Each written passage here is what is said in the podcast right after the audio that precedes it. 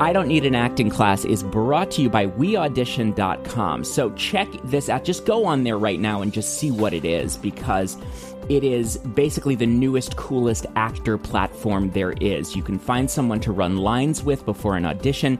You can find someone to be your scene partner when you self tape. If you think about it, the difference between working with a real live person versus just, you know, staring into the void of a camera lens.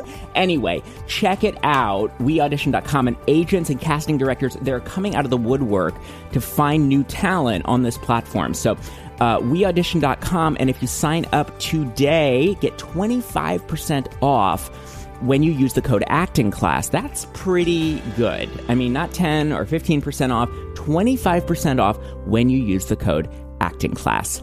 Let's start the show.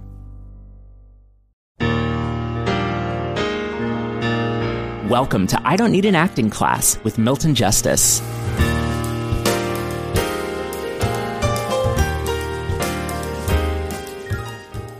Do you all understand the difference between a soul problem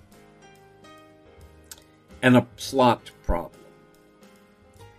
It's a really important issue, and I think one of the things that keeps limiting our ability to get to the size of plays, to get to the size of ideas, is that we're not accustomed to making decisions based on something called a soul problem.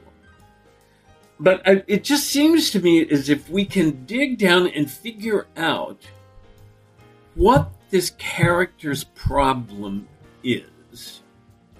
In terms of, and I know the reason Stella used soul problem is because she wanted us to know that's how deep it was. I mean, I, I know it makes sense as a concept, doesn't it? It's like a character can't get his car started on the road, that's a plot problem. But a character that can't get his life started, that's the soul problem. Exactly. I was thinking it's it's like the difference from the actor's perspective of looking at Golden Boy as the plot of Joe Bonaparte can't choose between winning and fighting for the money and playing the violin, but what, what's really going on is will you sell your soul or fulfill your soul? Yeah. And, and, I think it will help us because we know, you know, that there's a constant problem. It's been a constant problem for a long time. I have notebooks of Stella's from the 1950s that where she was talking about the same thing. And these were people who just gotten out of World War II. So you would think they would have a more connected view of life and death. So it has been going on for a long time, but it is my belief that this is what is making our work less than monumental. It's what's it's making our our work kind of tepid, polite. It's the reason I said to you in class not too long ago, don't be so polite. You know, don't don't be so well behaved when you're talking about what's going on with your character. But I think that's I think that's one of the issues. I think one of the issues is if we will take on board the belief that we as actors need to come up to the size of the idea that part of what we must do if we want to be the big actors that obviously we want to do, or nobody would have stuck it out in class for over a year. So, if we want to be that kind of big actor, then we have to elevate ourselves. We have to lift ourselves up to these huge enormous ideas that have been around since, I don't know, probably since the caveman. It's not that it's easy to do that, but it's a question that we have to keep asking ourselves. It's a question. we know, I would say we know that the theater is about struggle. It's what makes it interesting. Uh, it makes it really, really interesting to to watch people struggle. It's the reason I like so very few films or pieces with a shrink. Teo and I watched something Little Lies. What are they? Big Little Lies. And it was a really good example of when the therapist was used well. You know, used well to let Nicole Kidman suffer. You know, and she keeps getting better and better. You know, but I mean, it was really, you know, for the most part, it's not necessarily something that we love, but it is something we learn from. We learn from watching a character in conflict. We learn from watching a character with problems because they're problems we understand because we're human beings. Even Nicole Kidman's problem in that really extraordinary piece, you know, you sit there and you think to it's hard not to think to yourself, my God, what would I do? I have two kids. I live well. We have so much money.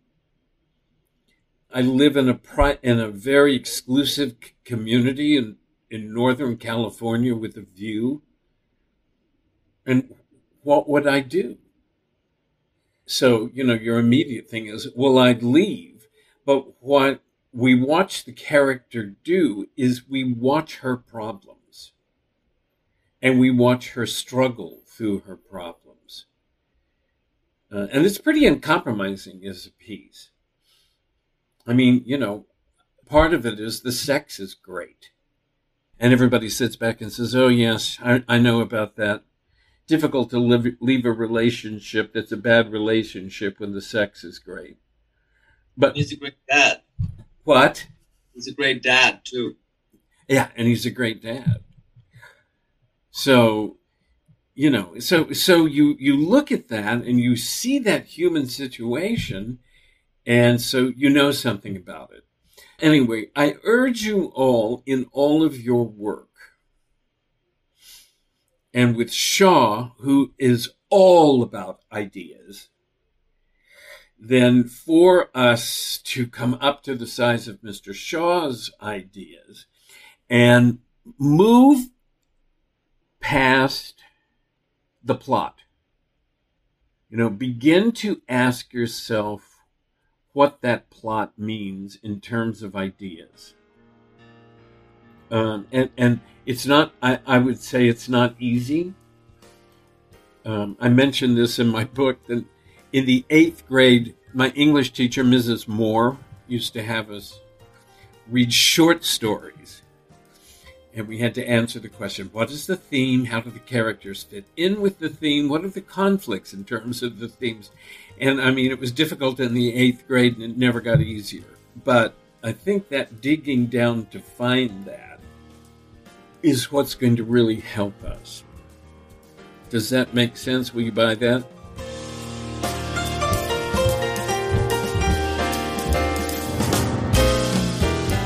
I Don't Need an Acting Class is created and hosted by Milton Justice. Senior producer is me, Walker Vreeland, and director of online media is Evan Solers. Music provided by Geoffrey Keezer Trio, May This Be Love, from their album On My Way to You. Uh, if you have a question for Milton, please feel free to send your email to questionsformilton at gmail.com. That's questions for Milton at gmail.com. You can also follow us on Instagram at I Don't Need an Acting Class. And please subscribe, rate, and review. It's all we ask. It's all we ask. We don't do Patreon. We're not begging you for money. All we ask is that if you like the podcast, if you're getting stuff out of it, you subscribe and you rate and you review it. I can't tell you how much that would mean to us. Thank you so much for listening, and we will see you back here next week.